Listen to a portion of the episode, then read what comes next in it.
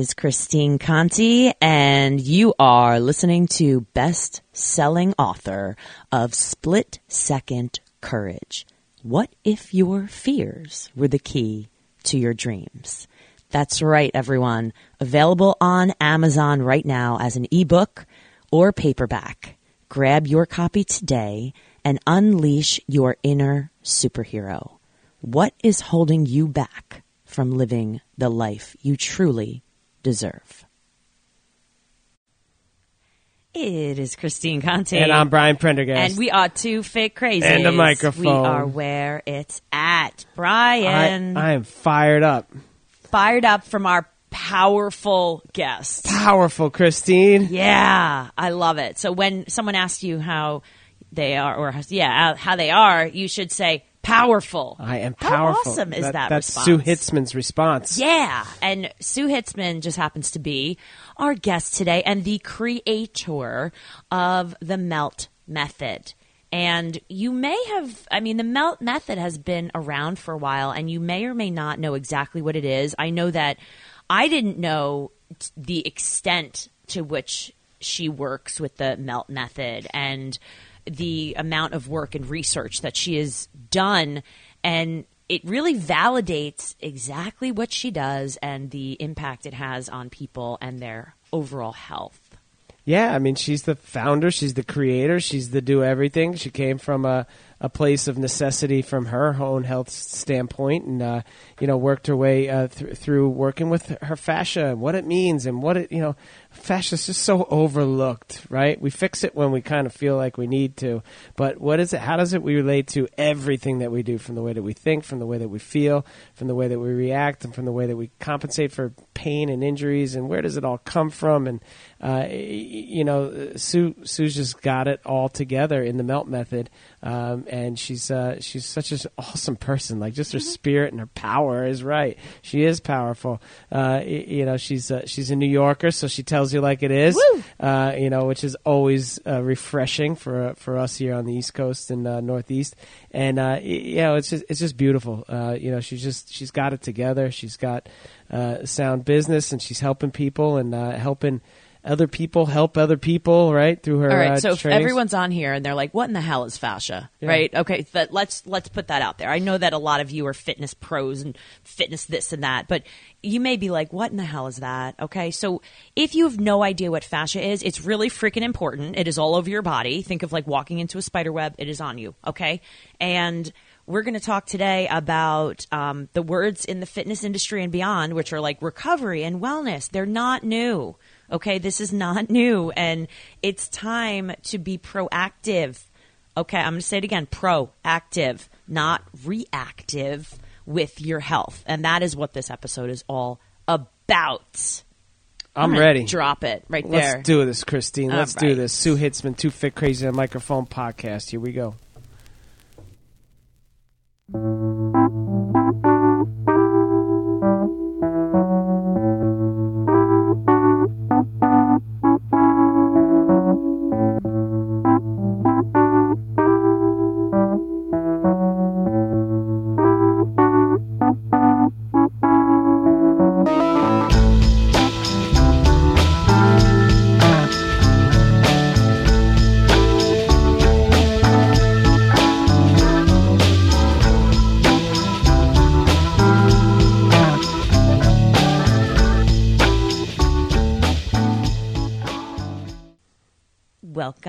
To another amazing episode of the Two Fit Crazies and a Microphone podcast. Brian, how are you? I'm all right, Christine. It is um it's a it's a pretty big time for us. We've got a pretty awesome guest today and you know what? I am excited. Number 1 is that it's only a couple days out from party time at the Boston Marathon for Oh, the two of us, which we'll get to later, right?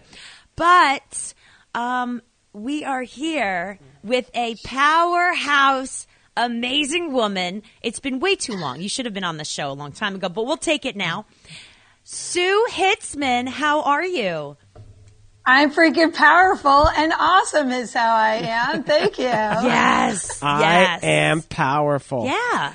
It's, I feel like we like should. because you know when you, when you ask that to somebody how you doing, they go okay. I'm like how you doing? I'm fucking powerful is what I am, and Right. people are like whoa. It gets the conversation started. I say crazy as I say crazy is what I say. Crazy as always, and they're like. I don't even know why we ask you, Christine. I'm like, you know, you're going to get that answer. It's chaos every day, moving forward, taking names, bam. Love it. I dig it. Love it. I, I hate it when they go, uh, uh, you know, say like, "How are you?" You say, "Oh, I'm good. I'm busy." I'm like, kind that of sounds like it. That sucks. like, I want to. I. Yeah, I don't like. Oh, I was so busy. So busy. Yeah, well, that sounds That's like horrible. the story of my life. I'm trying to work smarter, not harder. There you go. Oh my gosh. So- Powerful. all right, everybody. We had the honor of rubbing shoulders with Sue Hitzmann in San Diego. In, and and elbows, and elbows. Yep. shoulders and elbows, and elbows and fist bumps and whatever. Um, and I I would love to say sunny San Diego, but it was like It was torrential. stormy and rained Worse. upside down and it was Oh. cold for except for like a couple hours that we found that we went out and like did a little run but it was not the typical san diego warmth but we got to see you which was warm and fuzzy and That's cool. we were out there again that was like you know it was IHRSA IHRSA 2023 with the best in business and fitness and all of us that are live freaking events. Yes. All of us that need to be in the room because if you're not in the room, you don't make connections like this. So, Exactly. That and the industry is really kind of leaning into different directions now. Don't you see like all the changes since COVID? You see all these like scrambling, trying to figure out like the fitness industry is saying, who are we? Are we wellness? Are we fitness? What are we going to do? They don't know what to do. They're scrambling right now, I think. Good place to start. So, what do you think? What are we? I think that the fitness industry is trying to be everything to everybody. And I think that we are, I think that this whole, I hear that there's these two brand new words being used in fitness. The first one is called recovery. I'm like, brand new idea. Yeah. Oh, I think and I've then heard of of course it. the other one is the word wellness. And I mean, I get it, but you know, just because you've got the cold baths and the cold plunges and the trigger things and the vibrating and all these other, like all these big, very expensive gadgets for these health clubs, I don't think people are running any faster or, you know, improving too much performance. I don't really see that in uh, professionals today. I think it's a, I think people are spending a lot of money when actually self care starts from getting quiet and going into your body and sensing what you feel. So Oh, at yeah. least they're in my ballpark now, so I'm feeling good about that. right? It's it's coming your direction. Yeah, all these like hacks, right? I don't have to work quite as hard, but if I jump in an ice bath, I'll be, you know, I'll be healthier. I'll be, have wellness. I'll have wellness.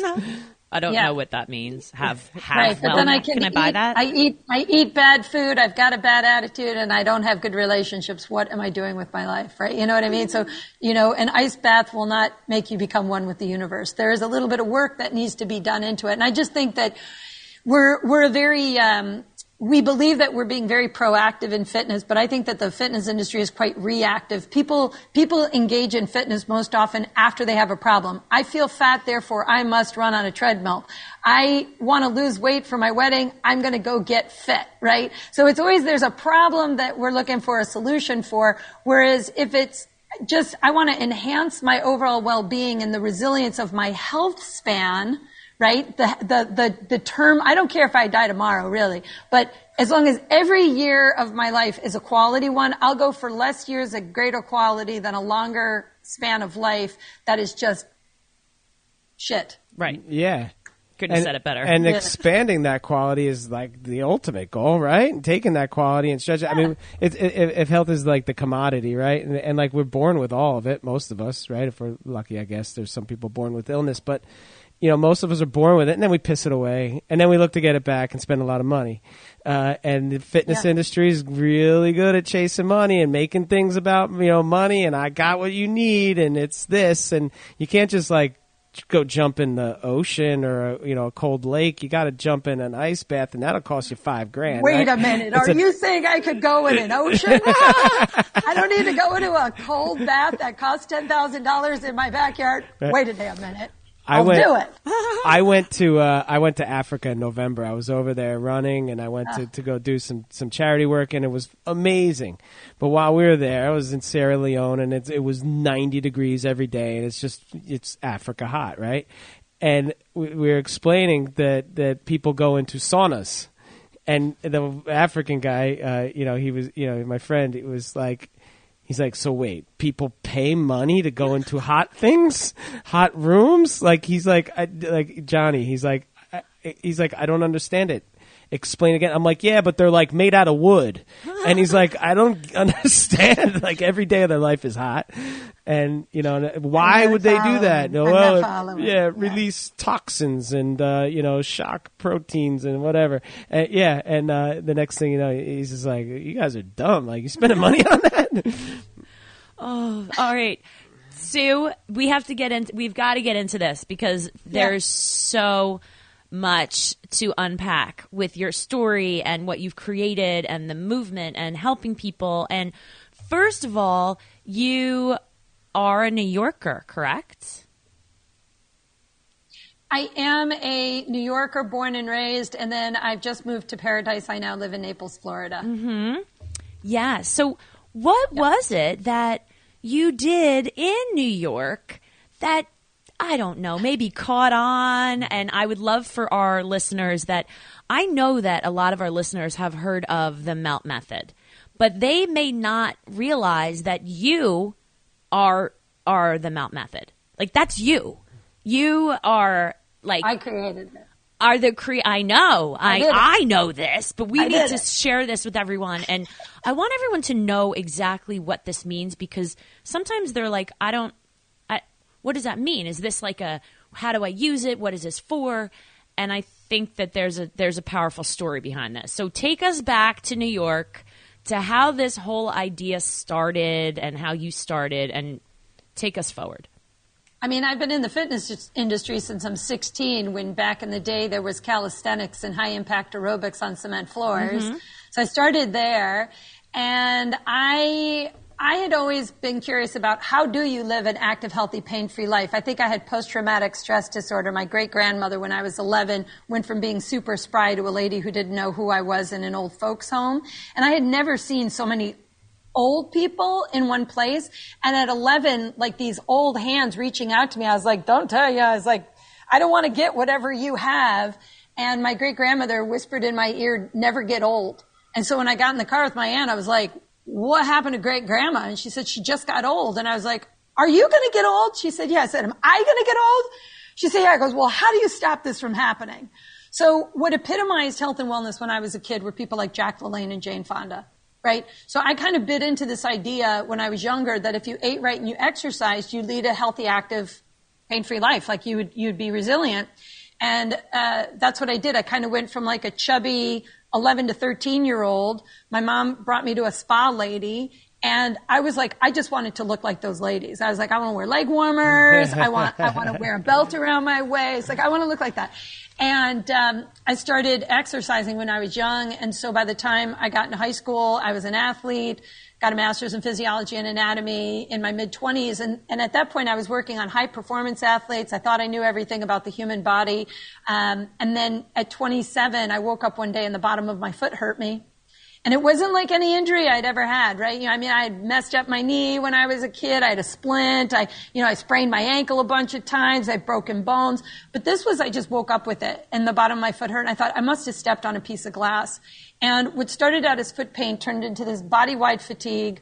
I couldn't get out of bed. I was crawling to the bathroom in the middle of the night to go to the bathroom. I ju- and, and I guess at that point, my, my whole life kind of flashed before my eyes that this is what aging is like and this is real and I'm going to die soon because this is like my whole body is wasting away. And I started going to doctors and I had somebody tell me it might be lupus, might be fibromyalgia. We have to do tests. And it really just kind of like spiraled me out of the fitness industry to discover what was going on in my body. And the thing was back in the late 90s, um, when I heard the word plantar fasciitis, I just kept thinking inflamed fascia. Could inflamed fascia cause all these problems? And if that's the case, there's no exercise for that. So I, Google became a thing in 1998 or something like that. I typed in the word fascia I started looking at all the research papers on connective tissue and fascia and went down this rabbit hole to really understand fascia's role in pain mitigation, in pain resolution, as well as in pain acceleration. What, what causes it? How do you get out of it? And it completely made me look at the human body in a different way. And so I veered out of fitness and into the healing arts of hands-on therapeutic techniques.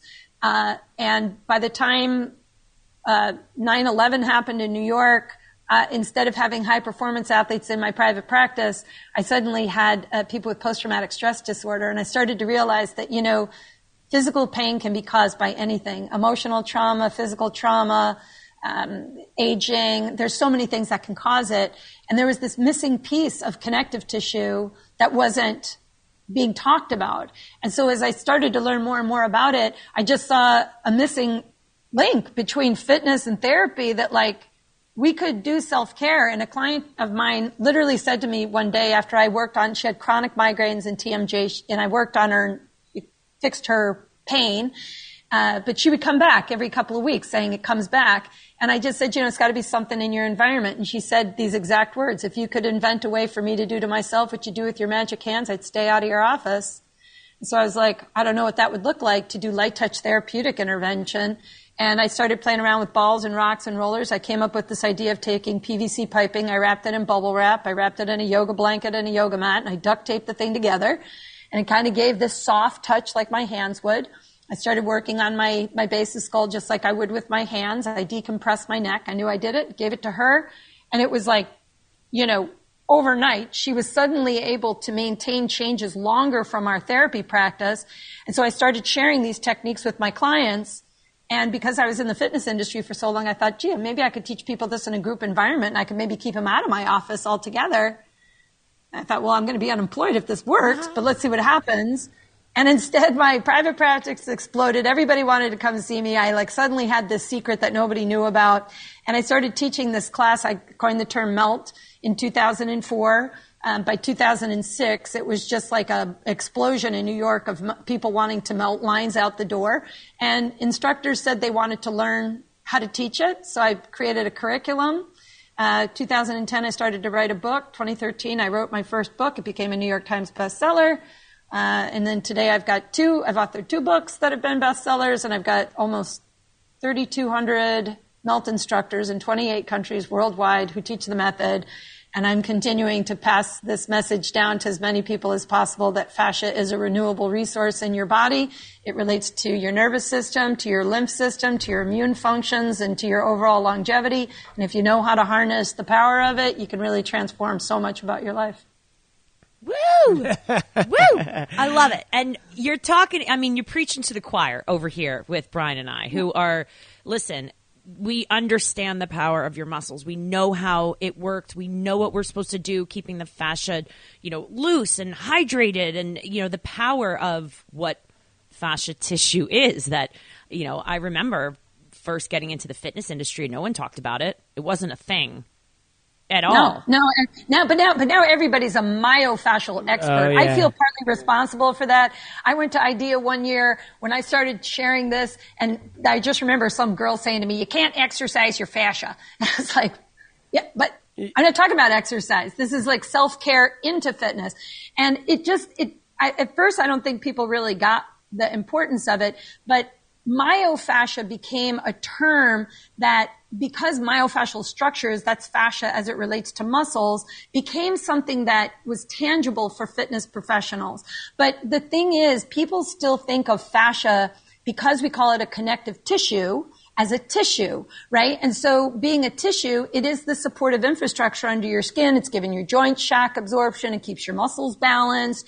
There is a glideability that, that allows muscles to slide and glide over one another. But what's important for people to know is that on a cellular level, if you look at fascia under a microscope and you go all the way down to the cellular level, they call that the extracellular matrix. So it's the supportive system under your skin that is protecting every cell, blood vessel, and nerve in your body.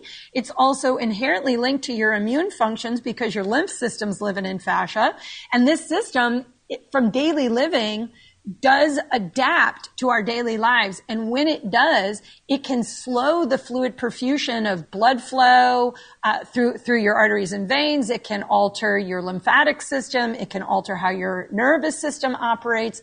And then you start getting symptoms that start out as like, hmm, I sit for long periods of time, and when I get up, I feel like I aged 40 years because my joints don't work as well when I get up as they did when I sat down to suddenly noticing that one or more joints are bothering you more and more.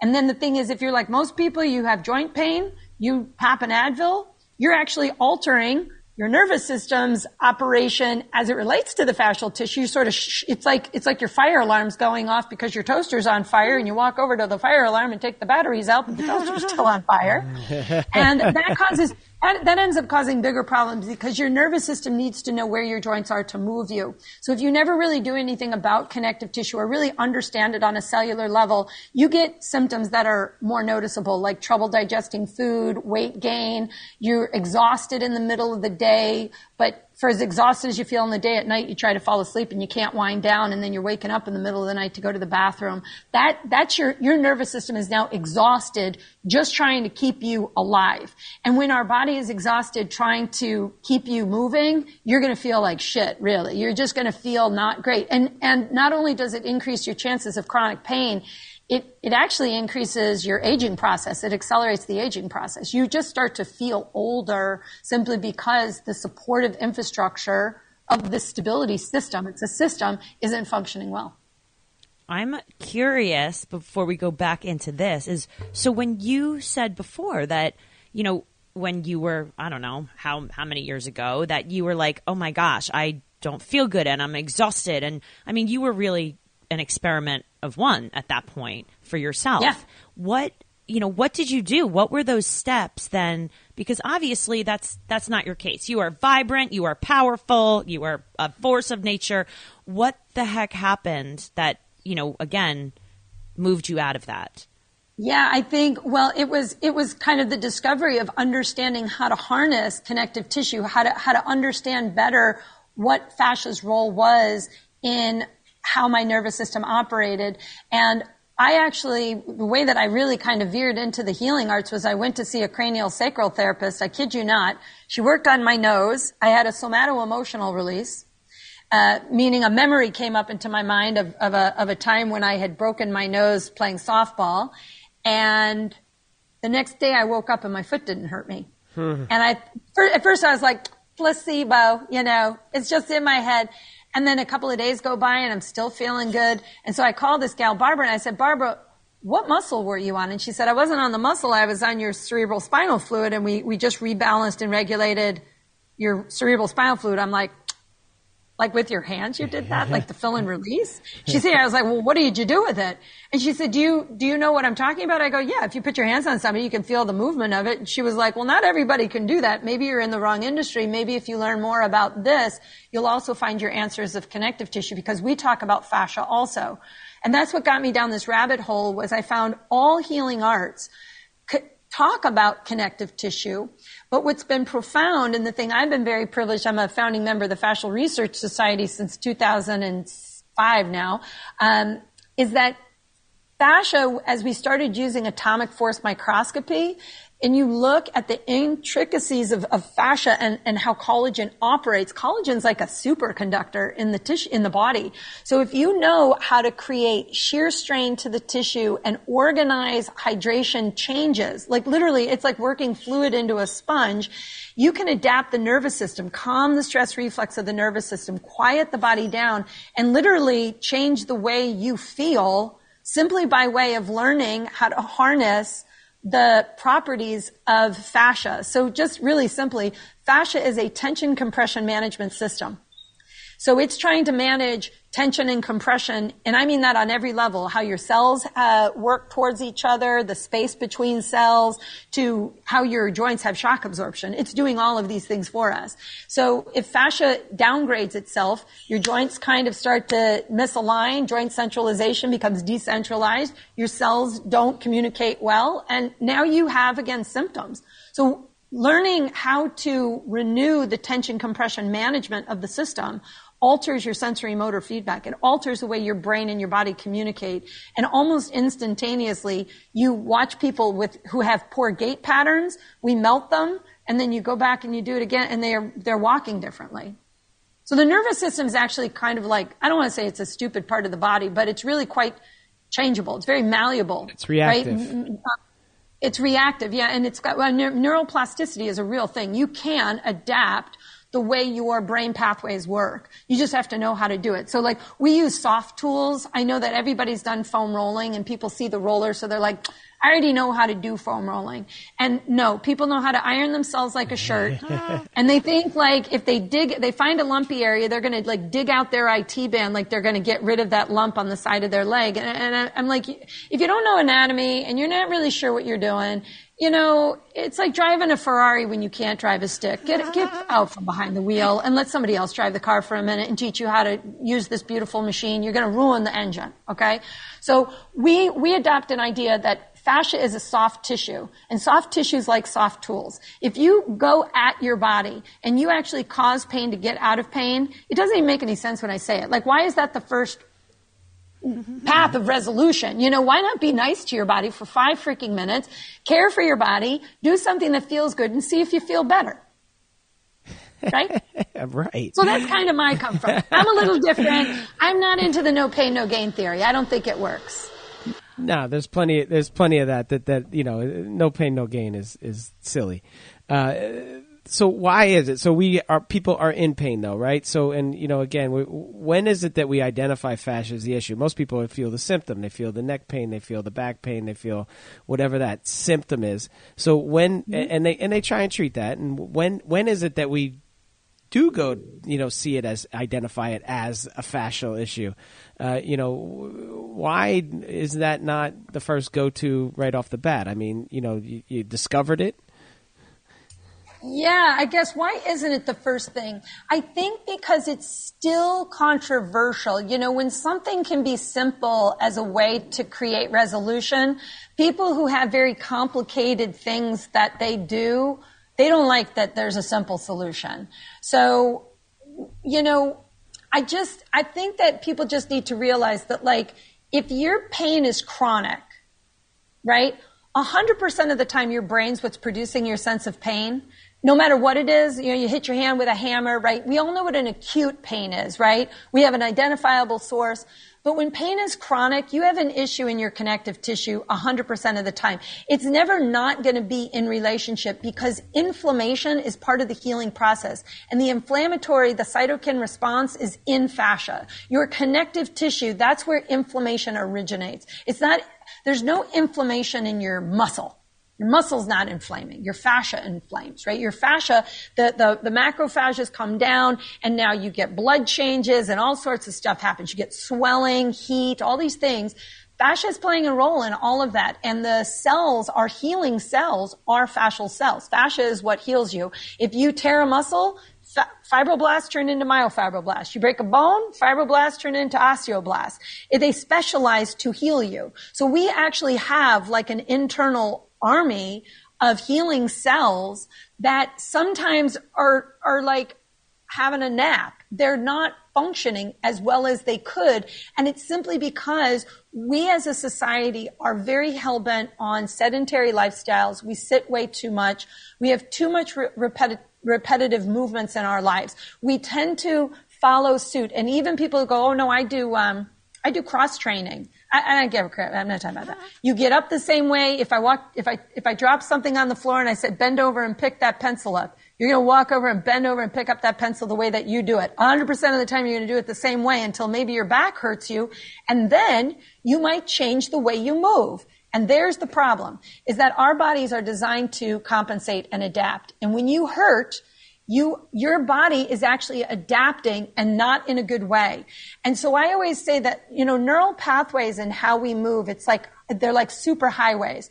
Only if you live in a suburb and you got to get downtown at nine o'clock in the morning and that highway is full of traffic, you don't not go to work. You take side streets. You learn how to get there in relatively the same amount of time, but it's not the most direct route.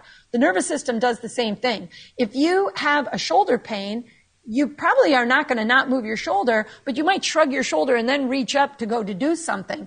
And that is the problem. That causes compensatory patterns. That's going to downgrade your athletic performance. That's going to increase your chances of joint decentralization.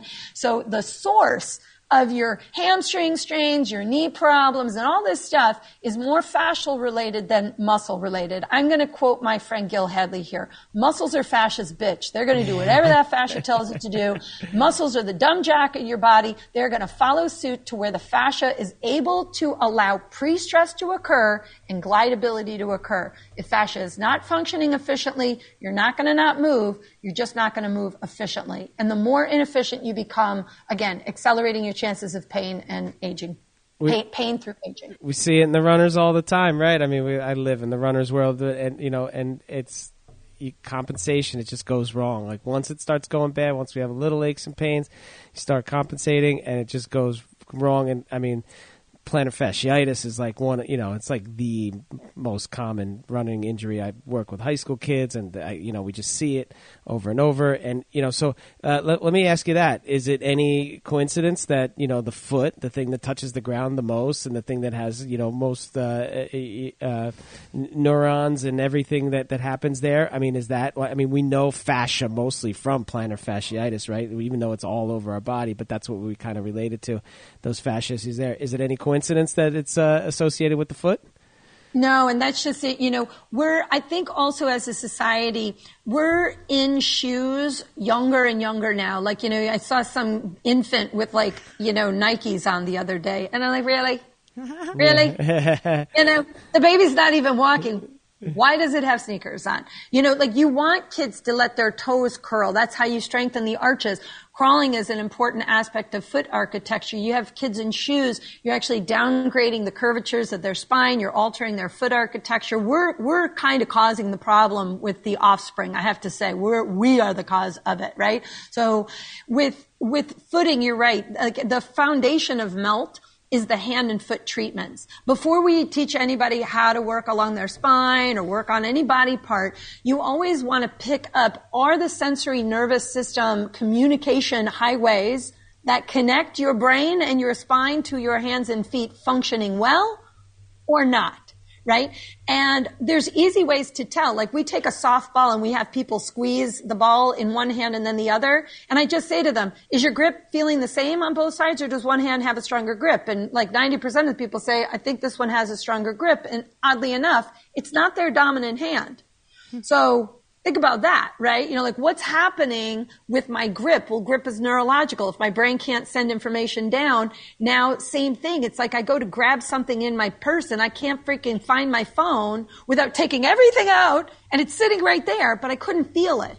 We don't even realize we're losing sensory reception. So what often happens with runners is from all of the running and the impact, we're actually altering the mechanoreceptors that are in the joints proper. And so it's altering neural signaling. Also, a lot of runners do not believe in any type of stretching or foam rolling or anything. They just run, which I mean, I okay, I, you know, if it works for you, There's no time. I'm never gonna, yeah, I'm not going to tell anybody. Like, if your running is improving and you're not doing any type of self care, I think like you're the enigma. I want to know everything about you. What are you doing, right?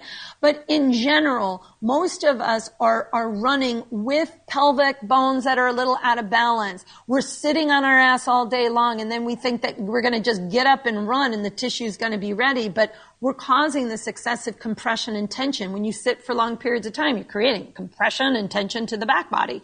So now I go to run and I'm actually over involving my quadriceps. My heel strike is getting short. My stride is downgrading. I don't even know what's happening, right? But what I do feel is foot pain later on. So we can actually prevent this, especially if you can get to the teenagers. If, if, if I could get every teenager to learn more about their bodies and to actually take time to do self-care, I think that we could transform an entire generation. But the problem is when we're young, and we all remember this, right? When we're 16, I am invincible, right? I don't need to do anything except what I want to do. I'm not going to listen to my parents.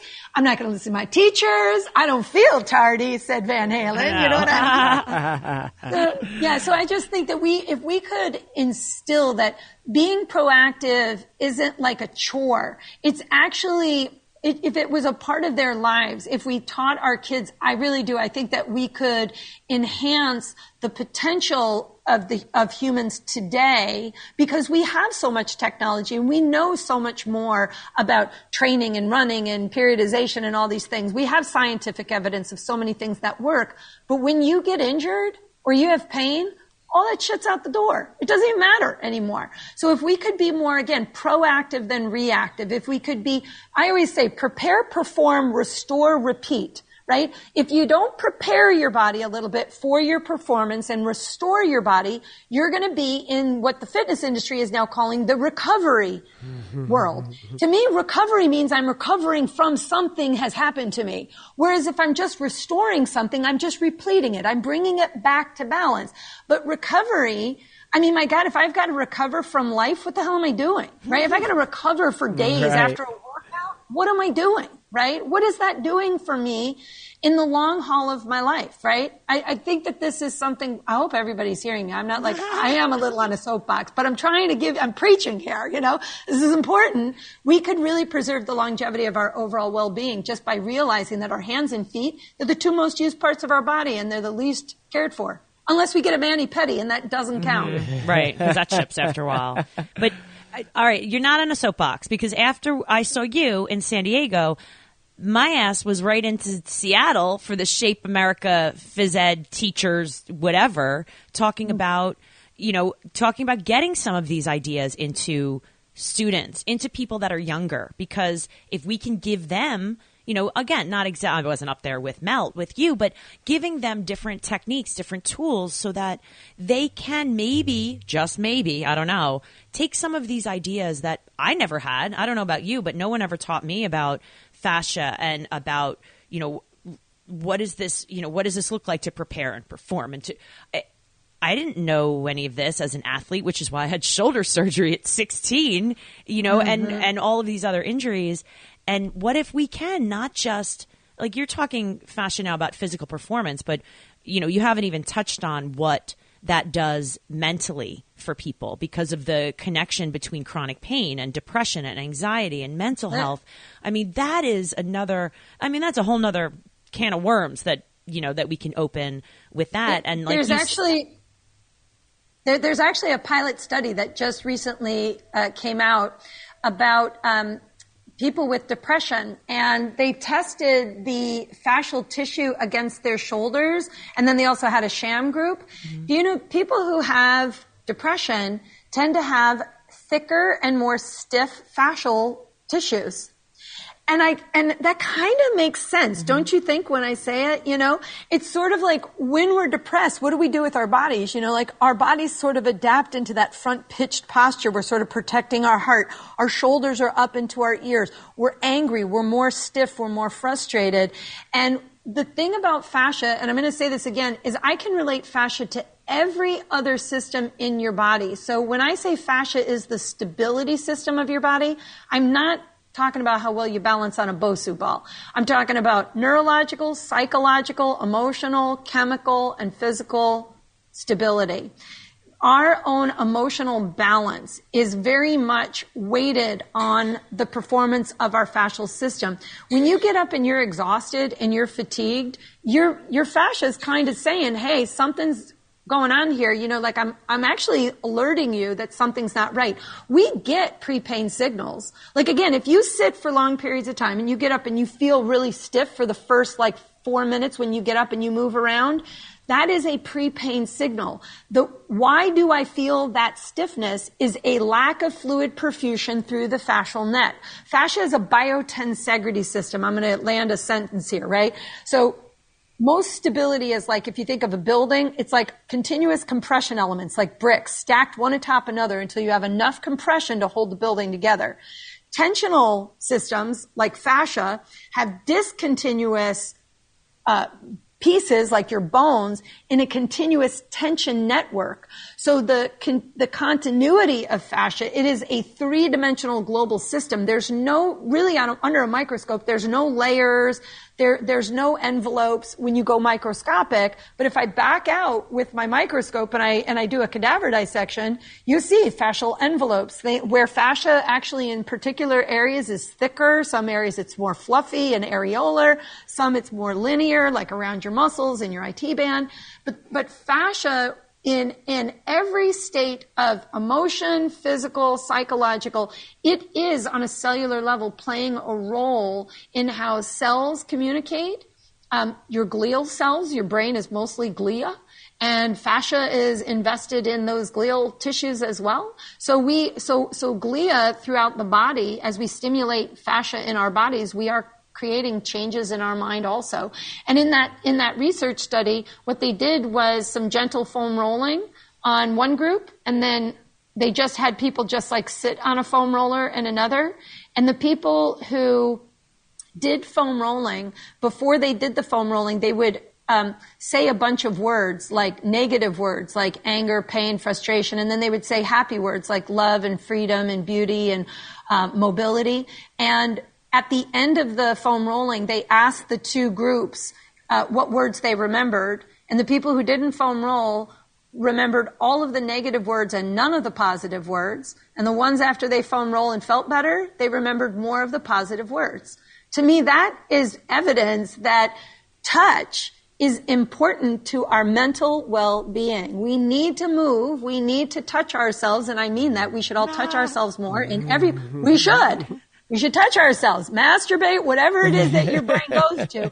But we really should touch ourselves more. We should explore our body through touch because our sensory nervous system is really relying on this. And it's the sensory nervous system that breaks down first, not the motor system, the sensory system breaks down. And we can, we can heighten our sensory awareness through doing things like melt. This is important for people to realize. Like, don't lose your sense of self as you age. That's, that's what happens. That's why you fall. That's why, you know, people sit in their houses all day and become despondent in life.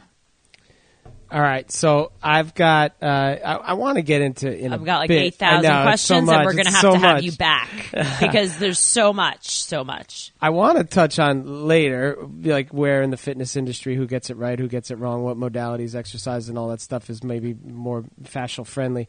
But tell us about the melt method. I mean, you told us a little bit about how you created it. Like, just tell us, take us more into how it works, and you know, and just how you teach people.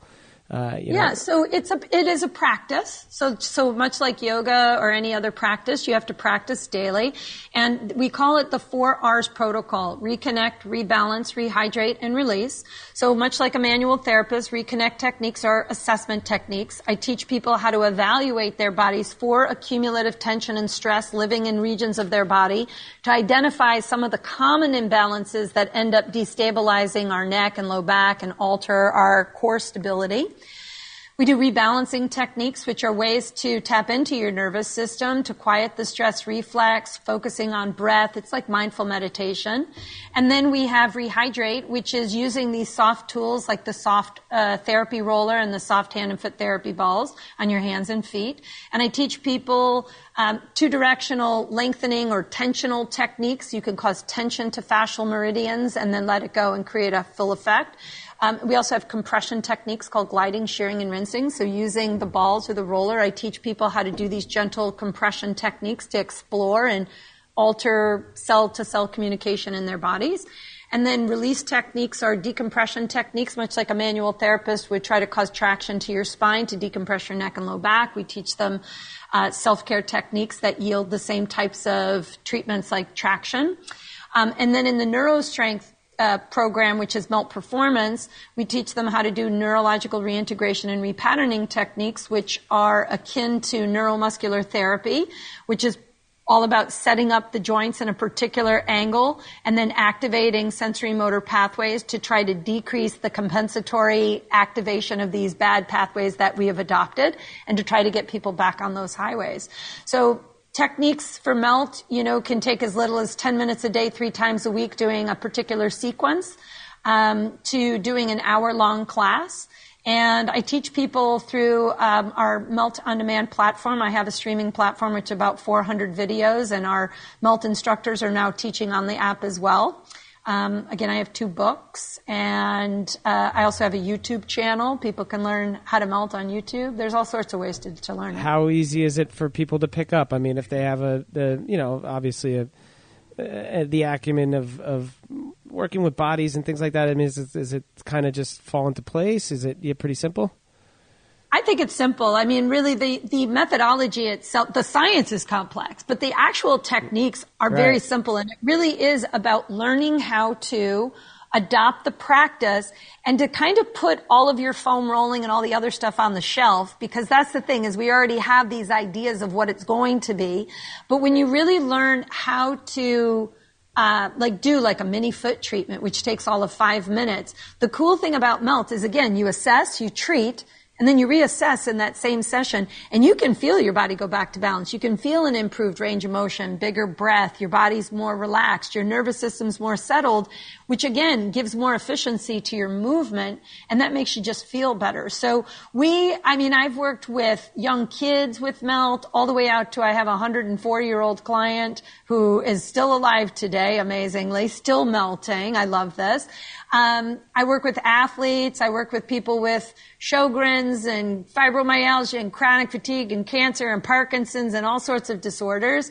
Um, so I think the nice thing about Melt is it really meets you wherever you're at. You can learn, you, you know, like there's a hundred different moves of melt. There's dozens of different sequences, but depending upon what your pain point is, you can go to Melt on Demand and type in knee pain, and you'll learn how to do what we call the indirect before direct approach of melt. So, for example, if you had knee pain, we're not going to work around your knee to start. We're going to work on your feet. We're going to work on your pelvis. We're going to hydrate the fluid flow around the joint, and then we're going to work local to the joint. And that's really a better approach. Like, I just think that when people are in pain and they do self-care, like if my neck hurts, the first thing people want to do is grab a lacrosse ball and jam it into their neck.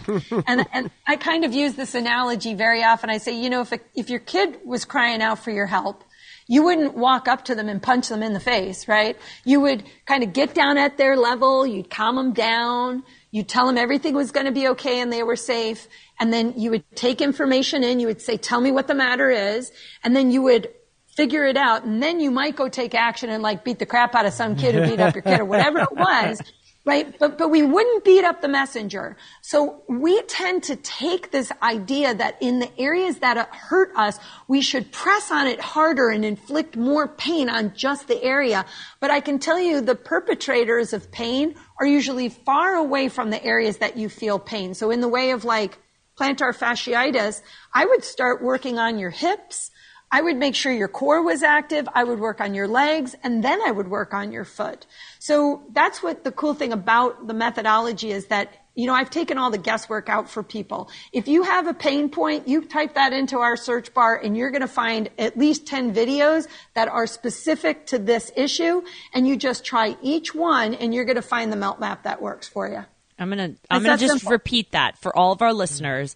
Melt M E L T method.com. And what I love that you just said was so many people are like, Oh, I heard rolling is great. I'm just going to go to Target and buy a roller. Right. And The I'm like, lacrosse ball. "Ah," or or Yeah, give me that it. dog ball and I'll figure it out. And as I mean, I specialize with chronic disease and wellness, and that's my jam. And people say, you know, they've they've got all this inflammation. And Christine, I heard rolling is great, and this and that. And I'm like, okay, so you've got inflammation, and now you want to jam something hard into your inflammation because that's what you've seen and that's what people have said and and this is the whole like it makes me crazy because Yeah, it makes me crazy the too. the question or the you know the white noise and everything That's why out you guys there- are doing what you're doing. Right. Because It's- you've gone mental. right But Crazy. it's but that's what it is there's there's so much out there and there's who do i listen to everyone is it's about cream right it actually was on the in the um the the song was on the car when I got here. Cream, cash rules everything around me. Okay, cream, get the the dollar. dollar. Right, yeah, the money, dollar, dollar bill. So eh, there's so many things. Like I would need Well, to have this you and that, and, and it's how do you use it and what's the why? Yeah, it, that that's really it. A tool is just a tool until you know how to use it. Like I could certainly hammer a nail in with a spatula, but it's going to take me a lot longer, and I probably like break a finger or something while I'm doing it, right? You know, so you know, there's just hard tools are not the right tools if what you want to do is improve the hydration and the fluid flow of fascia, right? We're so hell bent on like releasing fascia, this fascial release, when people don't even like, what's releasing? And they're like, my muscles. I'm like, well, why don't we call it muscle release therapy then if your muscle is what's releasing? And explain to me how a muscle mm-hmm. releases, Releases. by. Is it letting go of a bone? What's it doing? Right? So our language is where we get into a, a, we get conf- like I don't know what to do anymore, right? Because the problem with the world of fitness, and again, I, I've seen this happen, is I'm teaching somebody something and they take one little piece of it and then they run with it and they think that like their foam rolling is melting. Like I have people who say, "Oh, I, I, I melt all the time," and I'm like, "Do you have a foam? Do you have the melt roller?" No, I just roll on this. And I'm like, that's not melting, right? Just because you use a foam roller isn't melting. And listen, if you have a disorder, a disease, you're, you're in pain, don't cause pain and heavy compression is not a great idea. You can increase your inflammatory effect right? Um, there's a gal who's got like a stick with knobs and she's telling people to scratch every square inch and you're going to eradicate your fascia. I like, I want to, I just want to hit her with that stick. I mean, I get that there's, I get that there's some validity to it to some extent, unless you have a little bit of an endocrine issue or you have any pre-existing diabetes, heart issues or anything, you could cause kidney issues. You could cause like renal failure. You know, you could cause permanent bruising. You could, uh, you are, you are causing damage to capillaries when you do things like this. So my point to everybody is if you love foam rolling, cause I like heavy compression. If you've ever had Rolfing done, I mean, that shit works Right, too. right. But that's also a skilled therapist with a skilled hands who knows what they're doing. You are a regular person with a little cross ball and a PVC pipe. Okay. So like you're not a pro. So just because you like heavy pressure, is it really doing anything of benefit except in your mind? And, and that's important, okay? But, but is it really doing anything to actually adapt your body to make you function better? Maybe, maybe not. So I always propose this to people.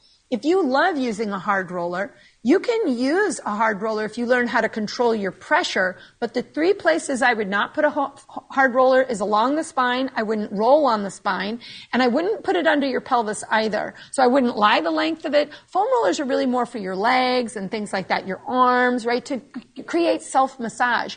But here's another thing. If you melt for about five minutes, and you were to, let's say, roll your front thighs and actually do proper gliding, shearing, and rinsing, and then go on a hard roller, one of three things going to happen. It's going to hurt you less, you're going to slow down, or you're going to instantaneously decide that you don't like your hard roller anymore and you got enough out of the soft roller. Okay?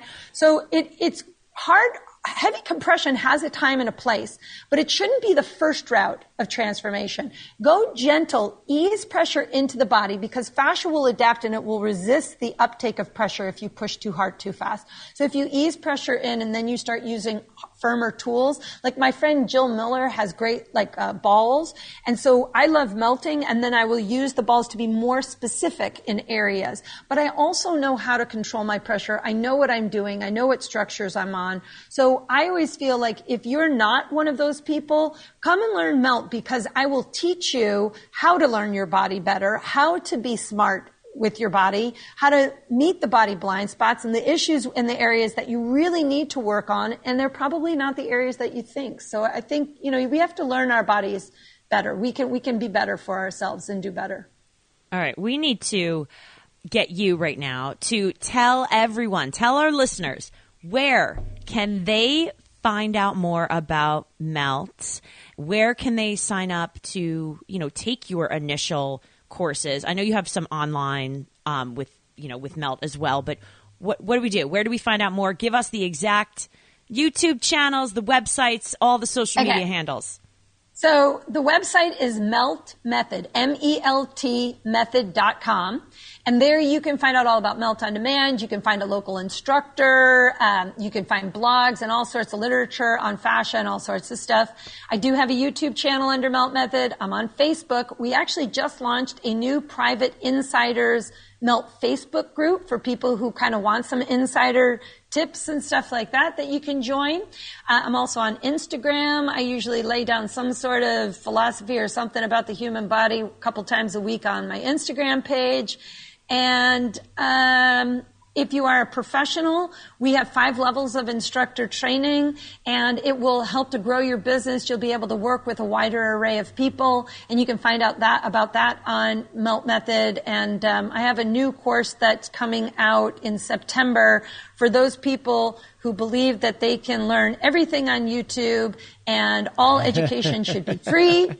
Um, I instead of having to pay thousands of dollars in education, I got a $99 course coming out for people who don't want to spend money but still want to be smart. I think this important is way too important to make money the barrier of education. So I'm I'm launching that in September. Here, here. Amen. I love Amen. I love that it's a verb, right? The melt, melting. She Uh-huh. melted, you melted, melted. and then you melt. Everything's better melted. Everything's better. Yeah, absolutely. Oh my god. All right, I touched on it real quick before you get out of here. What does the fitness industry do well to take care of fascia? What is? What's a good? What are good methods? What are you know? In Melt. addition to, and in addition to melt, you know, because Um, I think I think I think some of the things that the fitness industry does is it encourages us to move. yeah, And movement of any sort is good for fascia. I think that yoga can be good for, for fascia. I think Pilates, I think your weight training is good for fascia. I think all movement is good for fascia.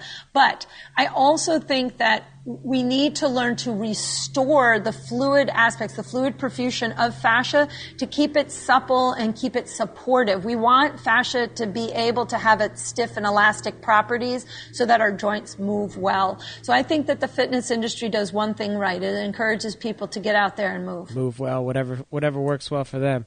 All right, and and, and real quick too, uh, you know, you, you mentioned hydration and, and, and all those things. Is it as simple as hydration? Is it simple as uh, you know? Is it nutrition as well? Uh, you know, we get hydration. Through, Yeah.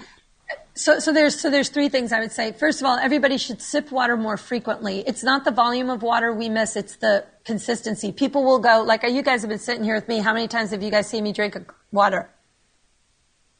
Right. Exactly. You know, Yeah. you got to drink, you got to sip sip water more frequently rather than like taking all your pills and guzzling a whole bunch of water in the morning and then not drinking for three hours, right? So it's the consistency of water.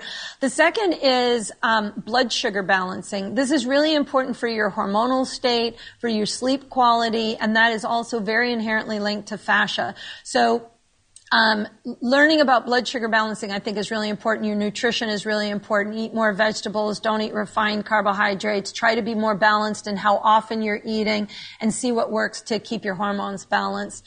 Um, and then the last thing is sleep in a dark room. Sleep in a pitch black room. Uh, if you can't sleep in a pitch black room, use an eye mask because it'll help with serotonin and dopamine, which will also further enhance your sleep cycles. I love it.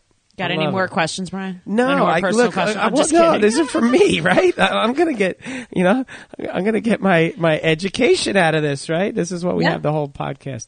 Uh, no, listen, thank you. I had to get those last few in, uh, no doubt about it. Uh, you are fantastic. I love that your shirt says love because I love everything about what you just told us here.